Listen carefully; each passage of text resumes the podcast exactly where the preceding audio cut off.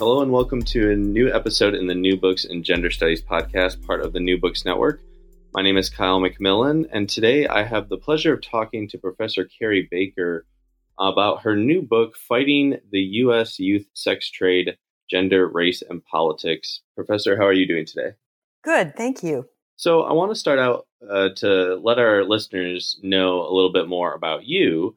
Um, what is your sort of academic background, your trajectory, and what led you to write this book in Okay, so I'm currently a professor and the director of the program in the study of women and gender at Smith College. I um, have a law degree from Emory University and a PhD in women's studies, also from Emory. And so my research and teaching focus on the areas of gender law, public policy, and feminist social movements with a focus on sexual harassment, sex trafficking, and reproductive rights and justice. My first book was, was published in 1998, was called The Women's Movement Against Sexual Harassment. And in that book, I trace activism from the early 70s to Anita Hill on how the issue of sexual harassment got conceptualized and politicized and made illegal in the United States. And I trace legal cases and social movement groups and congressional hearings and um, all the way up to Anita Hill and how so how that his, issue developed. Um, this current book kind of grows out of that in the sense that um, you know youth sex trafficking or youth the youth sex trade also occurs at the intersection of economics, sexuality, gender, and race. Um, the way I got interested in this topic is I was living in the Atlanta area back in the early 2000s, and I went to a conference at Spelman College where a local um, government official, Stephanie Davis, who was working with Shirley Franklin's administration, Shirley was the mayor of Atlanta at the time.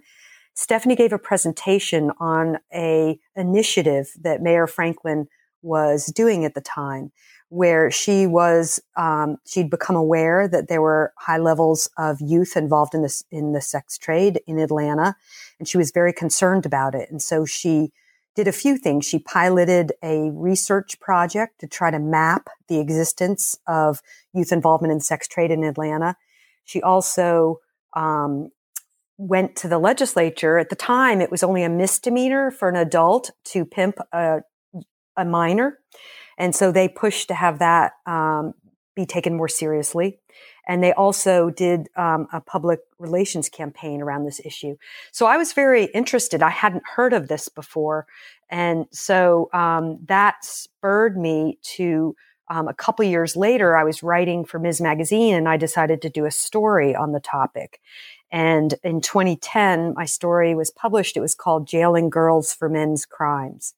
And for that story, I interviewed activists all around the country uh, who were working on this issue. Um, folks in New York City and Texas and California, as well as in Atlanta. And I wrote this story and, um, you know, got a sense of that there was this big movement happening all around.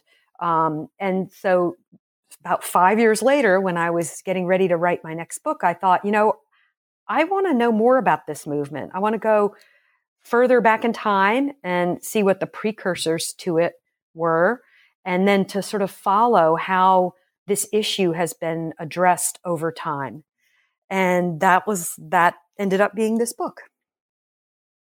Yeah, and one of the uh, most interesting facets, just right off the bat, when you start this book, is how far back you start that that look into history. So you you sort of begin in the early 20th century.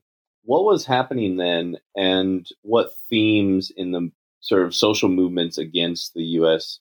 youth sex trade? What was happening, and sort of what were the discourses around that time? So in the first chapter of the book, it's it's I look for the roots of the current movement going all the way back into the 19th century.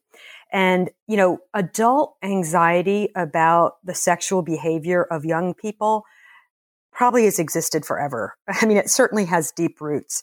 And so I looked at several movements in the late 19th century and early 20th century where adults were um, organizing and passing laws related to youth sexual behavior um, or youth uh, sexual victimization of youth. And a few of the movements that I talk about in the book that I think are important precursors are uh, one is the 19th century campaign against criminal seduction. And this was when an adult man proposed to a young woman to lure her into having sex and then would break off the engagement after the sex. And at the time, sort of ruining her for, uh, you know, marriage. And um, activists, sort of middle class activists, got very concerned about this and pa- all around the country passed what were called criminal seduction laws that would basically make men that did this um, legally responsible and try to dissuade this kind of behavior. Another example in the 19th century was um, what was at the time called the white slavery movement, which really that's a euphemism for prostitution although the movement did focus primarily on white women and it was an attempt to try to suppress prostitution. And many of the people involved in that were concerned that young women were being lured into prostitution by devious men. And this was an attempt to try to protect them from that. Um, and then a third campaign I look at is the early 20th century's um, age of consent law campaigns. Now, these laws, today we call them statutory rape laws, but at the time they were called age of consent laws. And basically they were laws that would say if a female, and at the time they were only applicable to females, if she was under a certain age, she could not legally consent to sex. So if an older man had sex with her, it was a crime. It was rape, whether or not she consented or not. And again, it was an attempt to try to protect young women from older men and to try to dissuade older men from targeting young women um, for sex. So all three of these um, campaigns, I think, reflect this concern that we see later in the 20th century, concern about young women in particular being sexually targeted and victimized by older men and the attempt to sort of protect them using criminal law. And, um, uh, you know, I look at some of the language and framing of these early campaigns and the legal precedents that they set and how they were used later in the 20th century. Yeah, so maybe uh, this would be a good opportunity to talk about language because you do um, sort of front load. I, I, believe it's in your introduction, sort of the talk or the uh, sort of uh, the importance of what language we're using when describing these social movements and sort of the subsequent laws and ways that you know we start talking about this in our sort of current day. So, what sort of language was being um, used sort of in these very early movements or and then what did that sort of lead into once we get to sort of the mid 20th century well, so some of the language I, I, just mentioned is the some of the ways it was framed, like white slavery. I mean, the idea is it distinguished it from black slavery, which was, you know, the the, term slavery in this country people associated with the um, slavery of African Americans in the South before the Civil War. Um, by using the term white slavery, not only were they indicating that it was, you know, their focus was white young women being targeted, but also making a parallel and saying this is a form of slavery.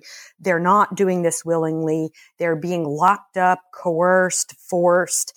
And I think, um, you know, that kind of framing is not has been not, not uncommon when focused on young people in, in sort of denying young people's agency around sexual behavior and framing them as, as victimized or as not responsible and therefore needing to be protected or saved or rescued.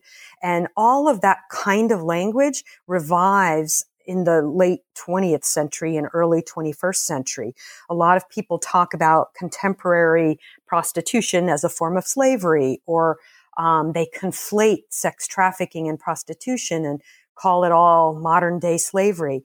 And there's been a lot of critiques of these kinds of conflations and um, co-optations of language um, in the late 20th century and, and early 21st century.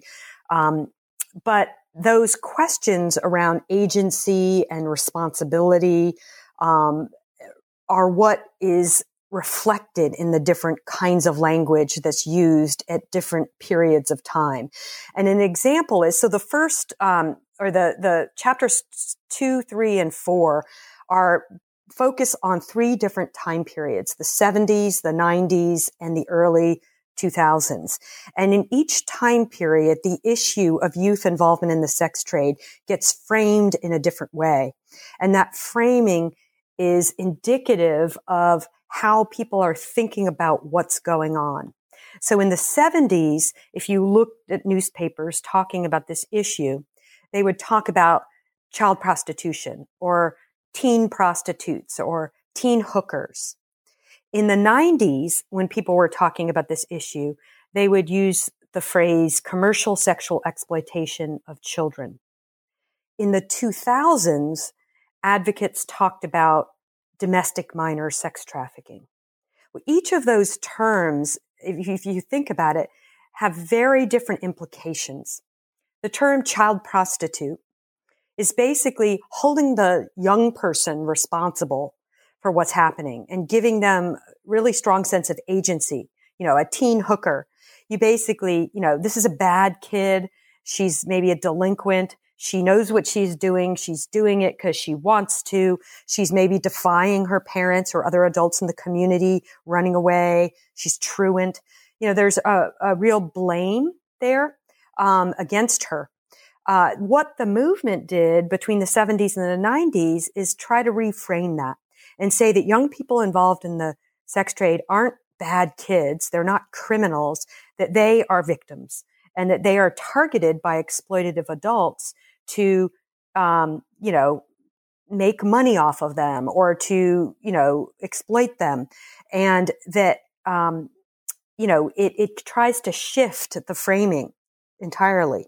Um, by the 20, by the um, 20th century, you have the language of child sex trafficking or domestic minor sex trafficking, which puts it in uh, moves it away from kind of an individual youth being targeted to a system and focusing on how this is a structural system. This is a, a network, a, you know, it sort of evokes organized crime or systems that make youth vulnerable. And so the language is very important. And I focus throughout the book a lot on how language was used by the media or activists or members of Congress or state legislators and how that language often reflected how they were thinking and framing the issue of youth involvement in the sex trade. Yeah, and speaking of those activists, you know, even going back to the, you know, 19th and early 20th century, those that were sort of advocating for these different issues seem to be um, sort of a strange conglomerate of, of different interests uh, kind of converging all at once. And a- as you go through the book, it, uh, those connections seem to almost grow stranger and more diverse yeah. um, in terms of the coalitions being built. So, who was uh, making up sort of the activism, sort of going back to the 19th and early 20th century, and how did that evolve as we then move forward? Yeah, I mean, uh, an argument I make throughout this book is that this issue is an issue that attracts all kinds of people. Uh, it's not just a you know a conservative issue or a liberal issue or a feminist issue or a anti-feminist issue. It's really um, all different kinds of people have been concerned about this issue for different reasons and have come together not always comfortably, but uh, have worked side by side for common goals like to pass a law or to raise funds to create a shelter. I draw in my book on uh, social movement scholar Nancy Whittier's uh, concept of a collaborative adversarial movement. Um, Nancy has defined this concept to be the relationships between collaborating ideologically opposed movements. So, um, for example, an adversarial collaborative movement, they don't share kind of similar ideologies or a collective identity. Um, they don't even have overlapping constituencies or coordinated actions, but they share a common specific or even a long-term goal for different reasons and through different specific policies. Um, and so it's it's a movement where there's kind of a mixture of cooperation and conflict. And certainly this issue has reflected that. Um, I talk in, in, you know, for instance, you know, it, and this is really, I think, as you say, over the course of the book, it becomes clearer and clearer and more and more um, obvious. But um, in the you know 2000s in the last 15 years, it's this really, really interesting mix of different kinds of people, including feminists and conservatives, people motivated by religious conviction, as well as activists motivated by human rights concerns. Um, and some of these diverse activists, again, have worked side by side um, while maintaining their distinctions, and other times they vigorously oppose each other, but they are all working on the same issue. Um, they've you know, they frame the issue in very different ways to try to motivate their own constituencies and, uh, you know, reach different kinds of legislators across this political spectrum. An example would be um, the feminist group Coalition Against Trafficking in Women. They're uh, kind of a what you'd call a radical feminist group, and they frame the issue in terms of male violence against women and girls. And they condemn the commodification of female bodies and the sexualization of popular culture, the sort of sexual objectification of women and girls in popular culture. On the other hand, in the movement, you have law and order conservatives who frame the issue as a crime control problem and want to pass tougher laws and fund cops to go out and, you know, arrest um, adults who are exploiting youth. You have evangelicals. This has been, this issue has been particularly interesting and attractive to evangelicals who have mobilized broadly on this issue. But they often frame it as uh, reflective of society's declining moral values and the lost innocence of young people. They often talk about this issue in terms of redemption and saving girls and protecting them um, from sexual abuse but they also often focusing on trying to control girls and um, you know that maybe some young girls are misled and they need to be um, kind of reined in um, others uh, approach this issue from a human rights framework. They focus on how the criminal justice and child welfare systems have failed young people in this country. And they they focus on issues like child poverty and abuse, racism and sexism, and say that we need to change these broader systems in society that deny people human rights and that make people vulnerable, youth vulnerable to um, involvement in the sex trade. Others, um, a number of people in the movement who are African American women have framed the issue of youth involvement in the sex trade as a form of racism with roots going back to 19th century slavery. And they talk about how young girls of color in particular are vulnerable because we live in such a racist society and that we've got to tackle racism if we're really going to tackle the commercial sexual exploitation of youth. Um, and then there's folks that are coming from a uh, more uh, progressive or radical kind of harm reduction approach. An example of a group like that is um, was the Chicago-based group Young Women's Empowerment Project, which was youth-led and used peer counselors and adopted a kind of non-judgmental harm reduction approach, um, and got youth to figure out sort of self help and and peer support strategies to try to um, support youth who are engaged in street economies, including the sex trade. And, you know, they didn't see young people as, as victims. They saw them as doing the best that they could do to survive a hostile society. Um, often they focus on LGBTQ youth, which usually um, those youth are not focused at all by the mainstream movement. And so, you know, all of these different groups with very different framings and strategies and cons- constituencies are all working on the same issue. Um, and I just, I thought that was really, really interesting. So I, I sort of trace that complicated, um, fraught, uh, network of social movement organizations. Um, and, you know, I, I definitely look at it in earlier periods, but my focus is um, kind of the late um, 20th century and early 21st century.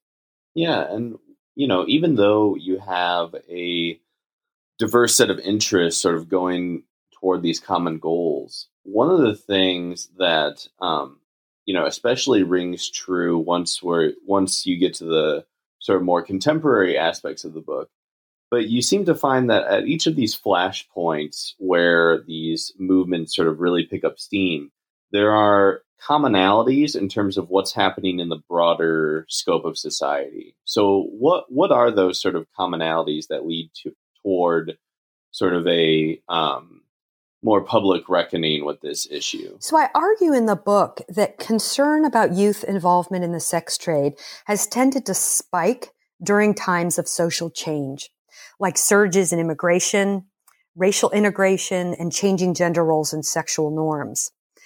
Uh, what I argue is that these changes generate anxiety about youth sexuality, especially girls, and potential sexual victimization.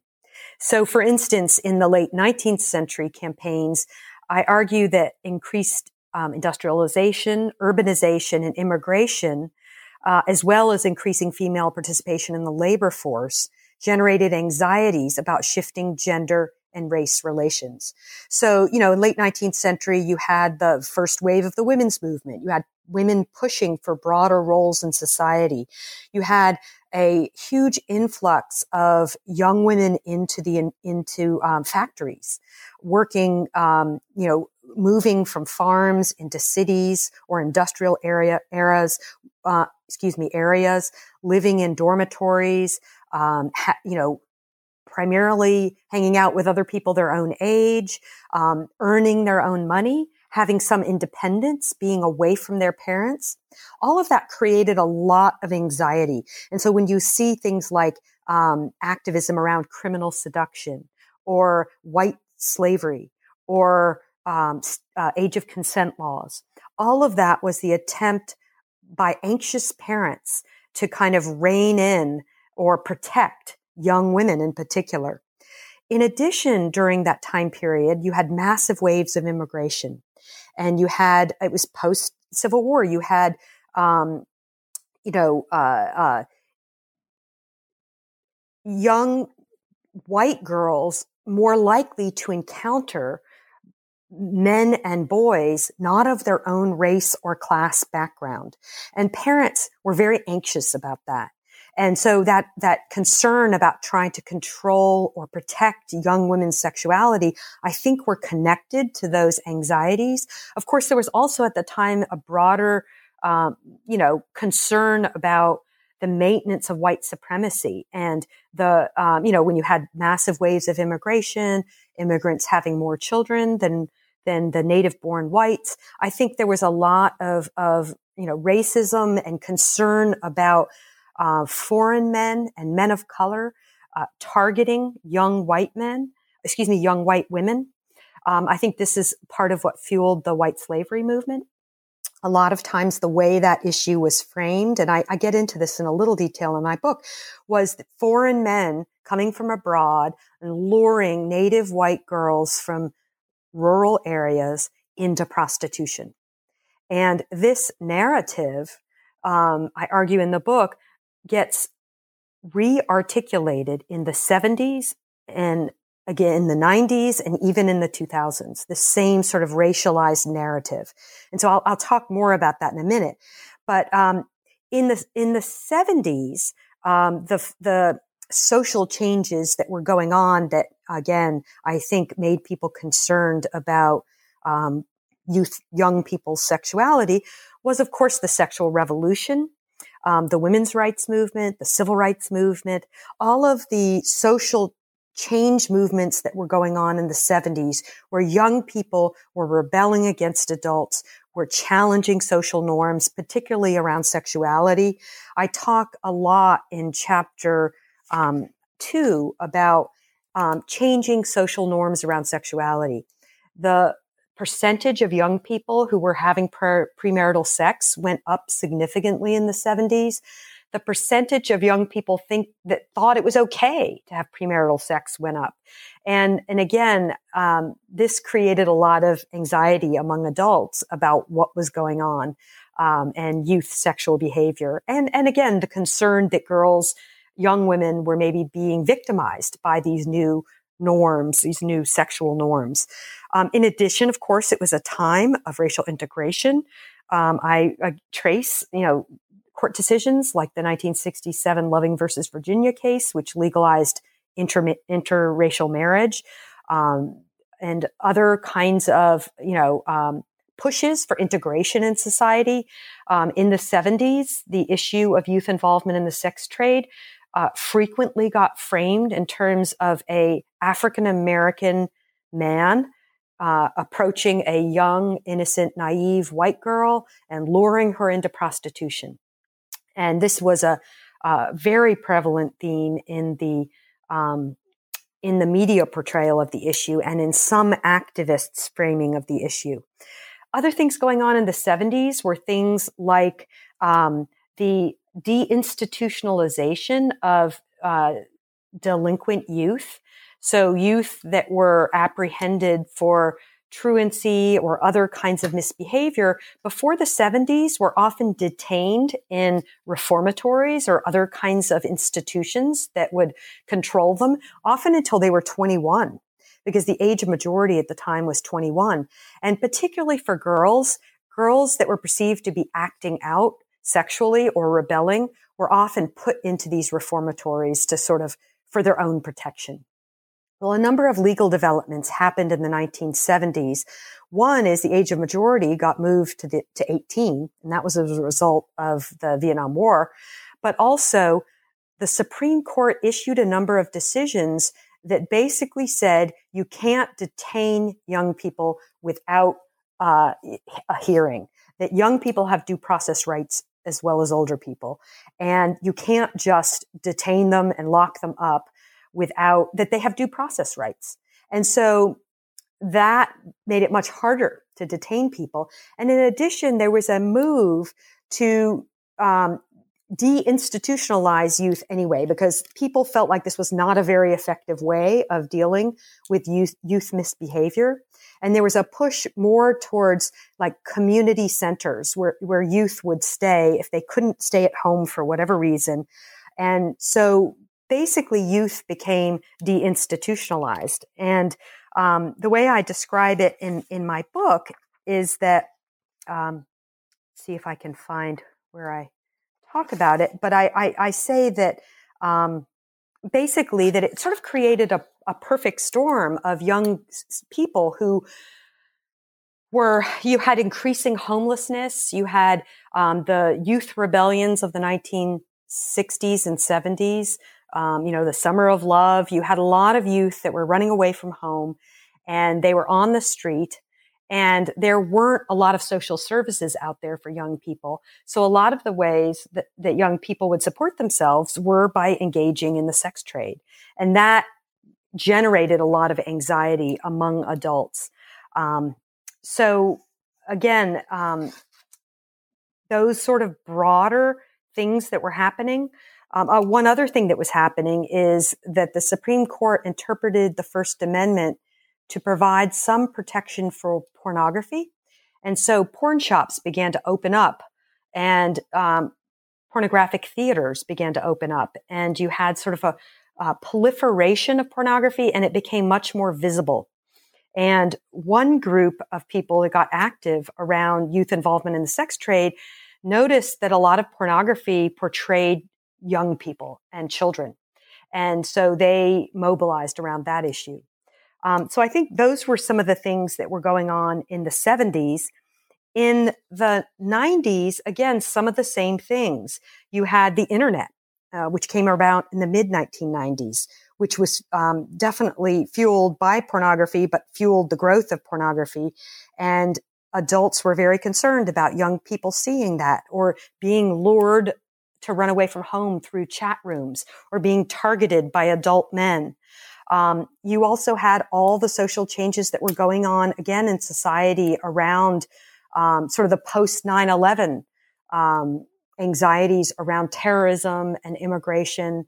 And um, I sort of trace through the book how those kinds of anxieties may have played into adult concern about uh, youth involvement in the sex trade. And even just the anti trafficking movement globally, I think, um, was a factor in people beginning to really focus on what was happening here as far as young people in the sex trade.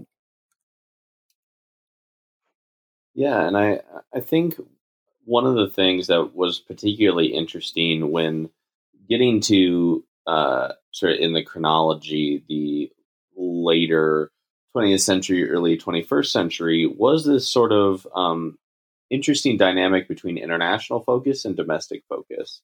Um, and I think, uh, at least when I was reading your book and sort of thinking along with it, one of the things that kept popping into my mind are sort of the instances where popular culture sort of portrays um, human trafficking or other sort of you know aspects of this um, theme of your book. And you know, certainly films like the the Taken series with Liam Neeson sort of uh, portrays this international sort of um, human trafficking um, ring, if you will. So in the '90s, why why was it that we had this sort of um, more global focus, and then it becomes more domestic? And um, within that, how does um, you also talk about how survivor narratives sort of shape um, the conversations around this time as well? Yeah. So after the 70s, there were there were a number of changes that occurred in the 70s. Congress passed some laws addressing this issue. Um, there were a lot of social services organizations that opened up. Um, often with support of the federal government. But when Reagan got into the um, White House in 1980, he rolled back a lot of that. He was a very law and order conservative, and he pushed back against the deinstitutionalization of youth. He pushed actually for addressing youth uh, misbehavior through arresting them and prosecuting them and locking them up. He also defunded a lot of these social service programs. So after the 70s, um, it, you know, there were fewer and fewer services for youth, and there was, and it was more and more likely that they were going to end up incarcerated if they were on the street. In the 90s, a number of different organizations popped up that were formed by survivors, uh, women who had experienced prostitution, um, many of whom experienced it as children or young, you know, teenagers, who realized that there were not services in the community and began to create organizations to um, to help young people. Um, these were were people like Rachel Lloyd, who formed an organization called GEMS, Girls in Educational Mentoring Services in New York City. Um, Vednita Carter, who started a group called Breaking Free in Minneapolis. Um, Norma Hotaling in San Francisco, who started a group called SAGE. Um, uh, and these groups um, began, you know, often they were kitchen table operations and they just um, would try to raise money and sometimes take these young people into their homes, other times try to create shelters in the community. And it was this group of activists that plugged into a global movement that was starting to address the issue of the commercial sexual exploitation of children. These US activists plugged into this global movement and began to go to these global conferences on what came to be known as the commercial sexual exploitation of children. And this um, grew out of a group that was formed in Bangkok in 1990 called ECPAT, which stood for Ending Child Prostitution in Asian Tourism. And ECPAT, along with UNICEF and another group called the NGO Rights of the Child, organized the first World Congress against the commercial sexual exploitation of children in 1996 in Stockholm. And this Congress was uh, a number of US activists attended this conference and learned about this global movement and learned about how people around the world were framing this issue, organizing around it, and trying to fight it. And in 1996, one of those activists, Carol Smolenski, came back to the U.S. and formed a U.S. branch of ECPAT called ECPAT USA and began to organize in the U.S. Um, there was a um, international summit for sexually exploited youth in 1998 in Victoria, British Columbia, and a number of U.S. activists attended that, including Rachel Lloyd, who is the founder was the founder of GEMS, and they began to the U.S. activists began to think of the um, the issue as commercial sexual exploitation of children and use the analysis and the strategies from this global movement and begin to um, sort of organize a broader movement here in the U.S. And um, at the same time, there was a broader U.S. anti or U.S. anti-trafficking movement as well as global anti-trafficking movement that focused not just on children but adults as well. And in the U.S., um, you know, the group began to push for a federal law against human trafficking, and that movement very much envisioned the problem as something that happened somewhere else, not in the United States. It was the movement of people from Southeast Asia to Europe or from the former Soviet Union to Europe. Sometimes it was framed as people being brought into the United States, but, but not really. It was really seen as an, as an international problem that happened elsewhere. But the U.S. decided that they really needed to take a leadership role on this issue. And t- to do that, we needed to have a federal law. And so activists here in the United States, and it was quite a broad range of groups. It was people like um, Polaris Project and Shared Hope International, Protection Project. Hillary Clinton was very involved in this initiative. Um, Michael Horowitz, you know, real conservative people, Chris Smith from New Jersey, the senator, and they all pushed for uh, what came to be called the Trafficking Victims Protection Act, uh, which passed in 2000. Now, people working with U.S. youth thought this could be an opportunity for them to get attention to the commercial sexual exploitation of youth in the U.S. Because a lot of the anti-trafficking um, discussion was about the exploitation of youth in other countries. And so they thought, okay, why don't we push for this law and maybe it can be helpful for addressing the problem of U.S. youth exploited here in the United States. And so they formed what was called uh, the U.S. Campaign Against Commercial Exploitation of Children. And they lobbied legislators. They brought young people, U.S. citizens who had been in the sex trade to come and speak with legis- with members of Congress. Um, they, um, you know, organized people to call their legislators and push for this law. And the law did, as I say, pass in 2000, and it defined sex trafficking, uh, you know, very broadly. Um, it defined it to include um, basically the commercial sexual exploitation of an adult by force, fraud, or coercion, or the involvement of anybody under the age of 18 in the sex trade. So that meant you didn't have to cross national borders or state borders. You didn't have to um, be forced. If an adult sort of got a young person involved in prostitution, that fell under the definition of human trafficking under the TVPA. And so activists used this to try to get more attention to youth involvement in the sex trade in the United States. They also, um, they failed though in getting Congress to allocate any funds for services for youth, for U.S. youth. All of the funds allocated under the act were to go towards international organizations working on the issue, um, some of it went towards U.S. based organizations that were serving international victims coming into the U.S., but it was very much framed as a problem happening somewhere else, not here.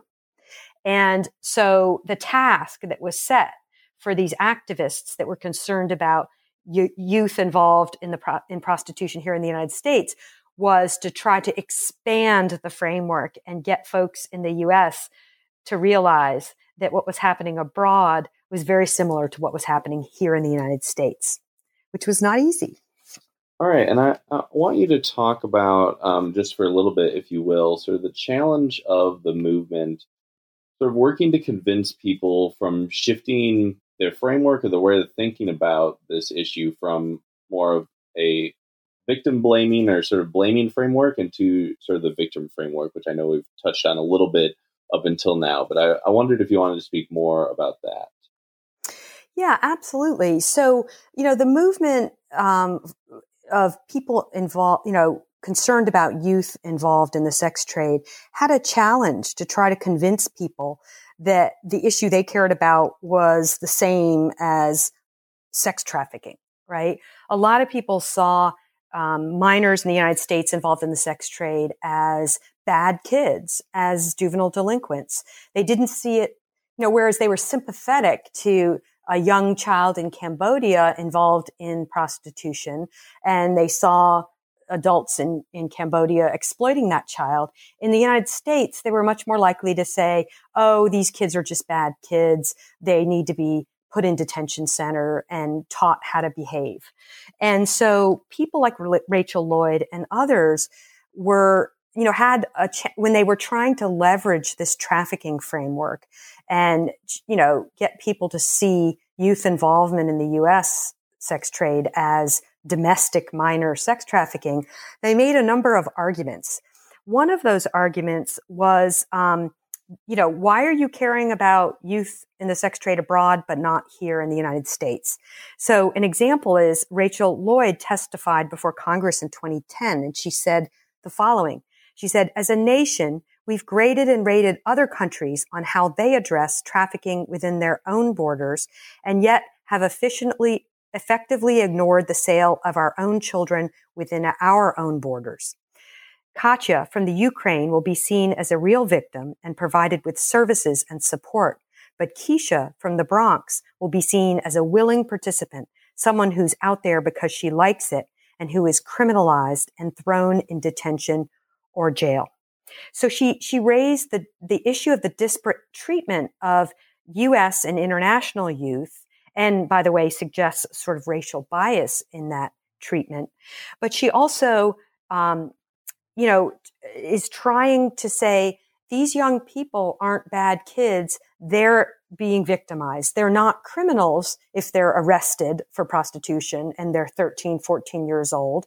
They're being victimized by adults in their lives or failed by the social systems that are supposed to be helping them other arguments that they made is that they noted the contradiction between federal law and the state treatment of youth.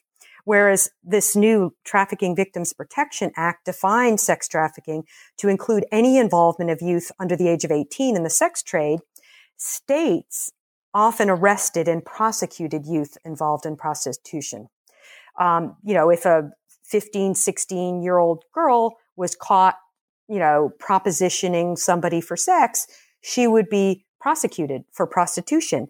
And what advocates argued is this is a contradiction that prostitution laws are not meant to be enforced against young people, people that are, you know, 12, 13, 14, which they have been prosecuted. Um, and that they, that, you know, it was meant for adults, not for children. And, and so they, they sort of exploited that tension between federal law and state law. In addition, many states have statutory rape laws, but they, um, you know, which assume the inability of youth under a certain age to consent to sex, yet often minors under that age were being prosecuted for prostitution. And so they kind of highlighted the contradiction in the law. In one part of the code, you're a minor you're, you're young enough that you can't even consent to sex. Whereas in another part, you're being prosecuted for prostitution. And so that was another argument they made. And, and then a third one is the sort of hypocrisy of arresting a 14 year old for prostitution, but letting her adult exploiter go as a John with no, um, you know, without arresting him or just slapping him on the hand. And so this sort of double standard is one that, um, that they kind of exploited and said, this, you know, this doesn't make sense. Um, I started my, um, the book with a story actually. And it was a story that was based on a Texas case that was before the Supreme Court in 20, um, see, it, it came down in 2010. And it, it began um, as, as follows. BW was 13 years old when she offered to perform oral sex for $20 on an undercover officer in Texas. The officer arrested her and booked her as an adult. Despite evidence that BW had a history of sexual and physical abuse, was living with a 32 year old boyfriend under Texas law was considered and under Texas law was considered incapable of consenting to sex because she was under 14. The county DA charged her with prostitution and obtained a conviction. Is a 13 year old girl selling sex on the streets a criminal?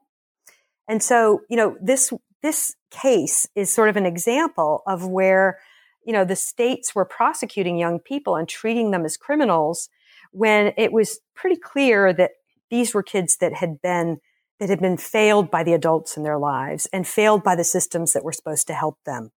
And so it was cases like this that the movement put forward to try to convince people to have sympathy for these young people rather than just um, continuing arresting them and detaining them and locking them up.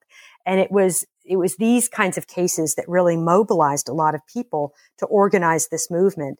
And pretty successfully, as a result, they passed laws all around the country, like safe harbor laws, which prohibit enforcing prostitution laws against young people. And states vary on what the age is. Some it's 18, some it's 16. But um, about 35 states now have passed these kinds of laws that divert youth out of the criminal justice system and into social services to try to help them. Um, you know, and there were other kinds of laws that the movement has have gotten states to pass to try to fund services for youth and other things. And so um, these arguments really were quite successful, at least in getting the laws passed that these activists wanted. Yeah, and you you mentioned that you know this was quite the achievement, and sort of the contemporary movement has achieved quite a lot, but that's not without sort of uh, criticisms of sort of the contemporary movement as well. And you sort of locate um, the criticisms into sort of like three main areas. So I was wondering if you could go over sort of what those criticisms are and what perspective are they coming from? Yeah. So, um, you know, like I say, the movement has had a pretty significant impact. They have um, passed laws in many states. They've passed laws um, in Congress. Most recently, um, they passed the Sesta Fosta law, which has been very controversial, which is a law that prohibits um, place, you know, online internet service providers from allowing advertisements for um, sexual services. And that was largely fueled by people concerned about youth involvement in the sex trade and the posting of ads for young people on places like Craigslist and Facebook. Uh, excuse me, Craigslist and Backpage. And um, so, you know, the critiques of the movement uh, sort of fall in a number of different camps. Excuse me. One critique is that the dominant narrative of what happens to young people involved in the youth sex trade is inaccurate. Um, the the sort of dominant narrative was this gendered is this gendered tale of victims, villains, and heroes. Um, often, the the victimized person is an innocent young girl tricked or abduct, uh, abducted by a much older white man who exploits her until someone intervenes to rescue her. This narrative is very gendered. Um, it's framed often in terms of lost innocence. So the, the young girl is framed as, you know, very innocent, as being lured by some adult away from her school or a mall or her home, and that she's naive, that she's victimized, and um, that she, you know, that she needs protection or she needs rescuing or saving. The, the framing, the mainstream narrative also is highly racialized. In public discourses, the men who are responsible for luring young girls into prostitution are disproportionately portrayed as African American men. If you look at any of the mainstream documentaries on the youth sex trade, like um, uh, Playground, which is on Netflix, or um, Tricked, which is another one on Netflix, often the victims are primarily white girls and the perpetrators are prim- primarily portrayed as men of color. And um, in a lot of these, the girls are portrayed as sort of um, uh, taken advantage of and exploited. Many people have said that this is not an accurate portrayal of what happens, of why youth are involved in the sex trade. A number of critics have said that often uh, the people that are involved in the sex trade are, are runaway youth or homeless youth because uh, who are running away from um, sexual abuse in the home or have been in the foster care system and have been abused and are running away or they're LGBTQ youth that live in homophobic homes or schools and are running away from that. And that very rarely do they have adult exploiters that often they're engaging in what's called survival sex, which means that they are selling sex to be able to afford food or to be able to um, access shelter. And that this dominant narrative of kind of um, victims, villains, and heroes is a misperception of what's actually going on. And so, because we have this dominant narrative, the solution very heavily goes towards criminal justice interventions, pass um, tougher laws, fund cops to go out and arrest these guys, and um, lock up the perpetrators, and then provide services to the young people. And what this ignores is the sort of systemic problems that make youth vulnerable to um, involvement in the sex trade. Things like poverty, things like homophobia, um, youth homelessness, uh, abuse in the home, failing schools. And so one critique is, is that we really need to focus more on um, the ways in which our society doesn't serve the needs of youth and um, makes youth vulnerable to becoming involved in the commercial sex trade. Um, and so that that's one critique is that you know there's this kind of moral panic about adult men exploiting young innocent girls that leads to criminal justice solutions you know kind of get tough on crime solutions but that in fact, most of youth involvement in the sex trade is not that at all, that it's this more, um, uh, you know, gray kind of experience where, um, you know, the youth need a lot more than just some adult being locked up, that they need um, social service supports and, and sort of, um, you know, and, and changing the criminal justice system so they don't arrest adults. I mean, don't arrest the youth involved in the sex trade is good. But what some people have argued is that it it's not actually treating the youth all that much differently. That still, even if they're not put in detention, that often they're put in social services that are very restrictive and very problematic and not addressing their needs. That they're often sort of surveilling young people and controlling young people, but not actually empowering young people. Another critique of the movement is that the negative impacts that it has on adult sex workers. So, for instance, Sesta Fosta and the elimination of the ability of people selling sex to advertise online pushes uh, prostitution back onto the streets, which is much more dangerous for adults engaged in prostitution.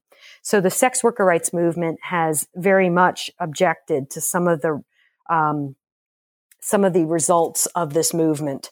Um, and then just more generally, um, sort of people on the progressive end of things have critiqued the ways in which the anti-trafficking movement has fueled the buildup of the criminal justice system and, you know, kind of filled the coffers of police stations and prosecutors, but that there's not enough money that's going into social services to help people that are involved in these kind of situations or not enough doing to sort of address societal inequalities that that contribute to people's vulnerability to exploitation in the sex trade.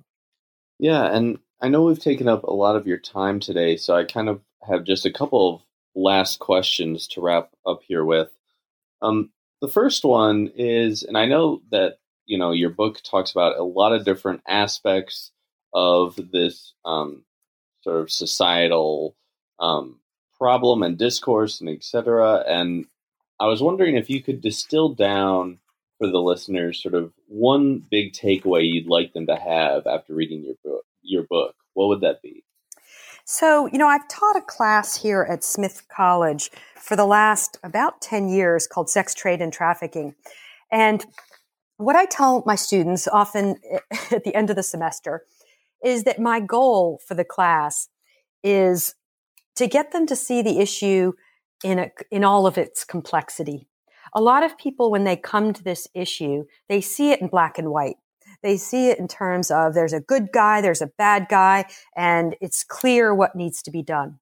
You know, when you're talking about child prostitution, obviously it's a horrible thing, right? If you're talking about the commercial sexual exploitation of a 12 year old in the sex trade, I mean, it's very easy to say, oh, this is terrible. Let's find the people that are doing it, lock them up.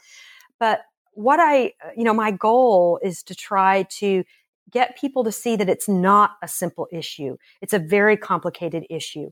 How young people get to the situation, how what's going on in our society that allows this to happen? How do we how do we solve the problem? Um, it's it's it's not easy. It takes real uh, social change of systems in our society. Um, it involves things like racism. I think a lot of people are reluctant to see the way that race factors into this issue. Um, both the, the, racism that makes make young people vulnerable in society, but also the racism that makes movements want to portray the perpetrators as always um, African American and not see the the ways in which it's it's a much broader problem. So um, I guess I would, you know, really want people to, under, to understand the centrality of race to this issue and understand how it's a structural problem, not just a problem of crime control. Yeah, that's that's certainly an excellent point that you make in your book, um, and I know that uh, our listeners will, you know, pick up your book, you know, find it very interesting. Um, but if they get really interested in this topic and they want to check out sort of more um, books, either related to or sort of adjacent to what you wrote about, what were what are three book recommendations that you could give our listeners today? Yeah, absolutely. So there's a few that I would recommend. The first is Jennifer Musto's book, Control and Protect collaboration, carceral protection, and domestic sex trafficking in the United States. What Jennifer does in this book is that she interviewed police officers, social service agencies, and youth and tried to find out what happens to youth once they get into the system.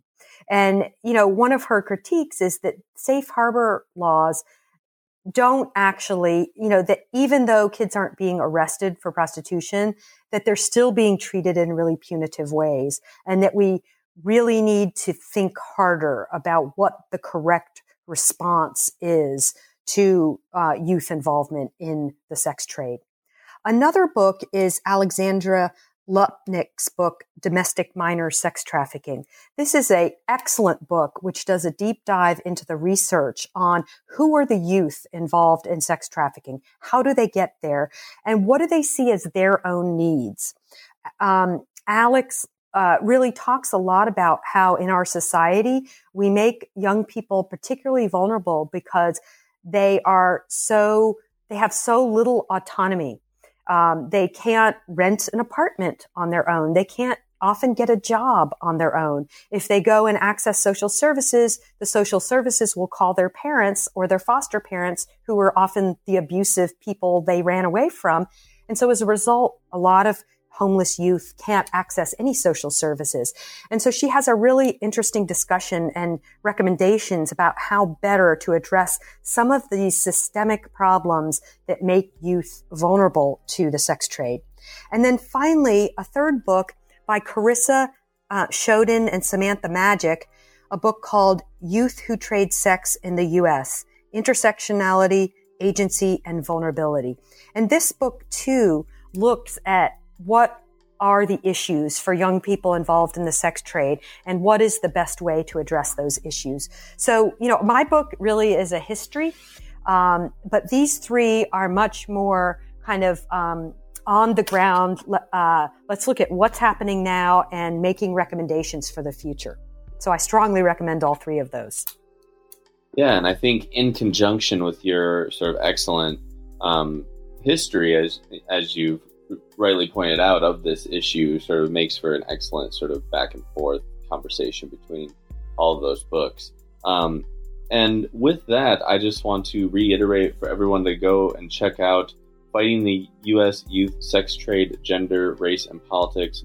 Professor Baker, thank you so much for joining us here on the New Books Network. Thank you so much. It was my pleasure.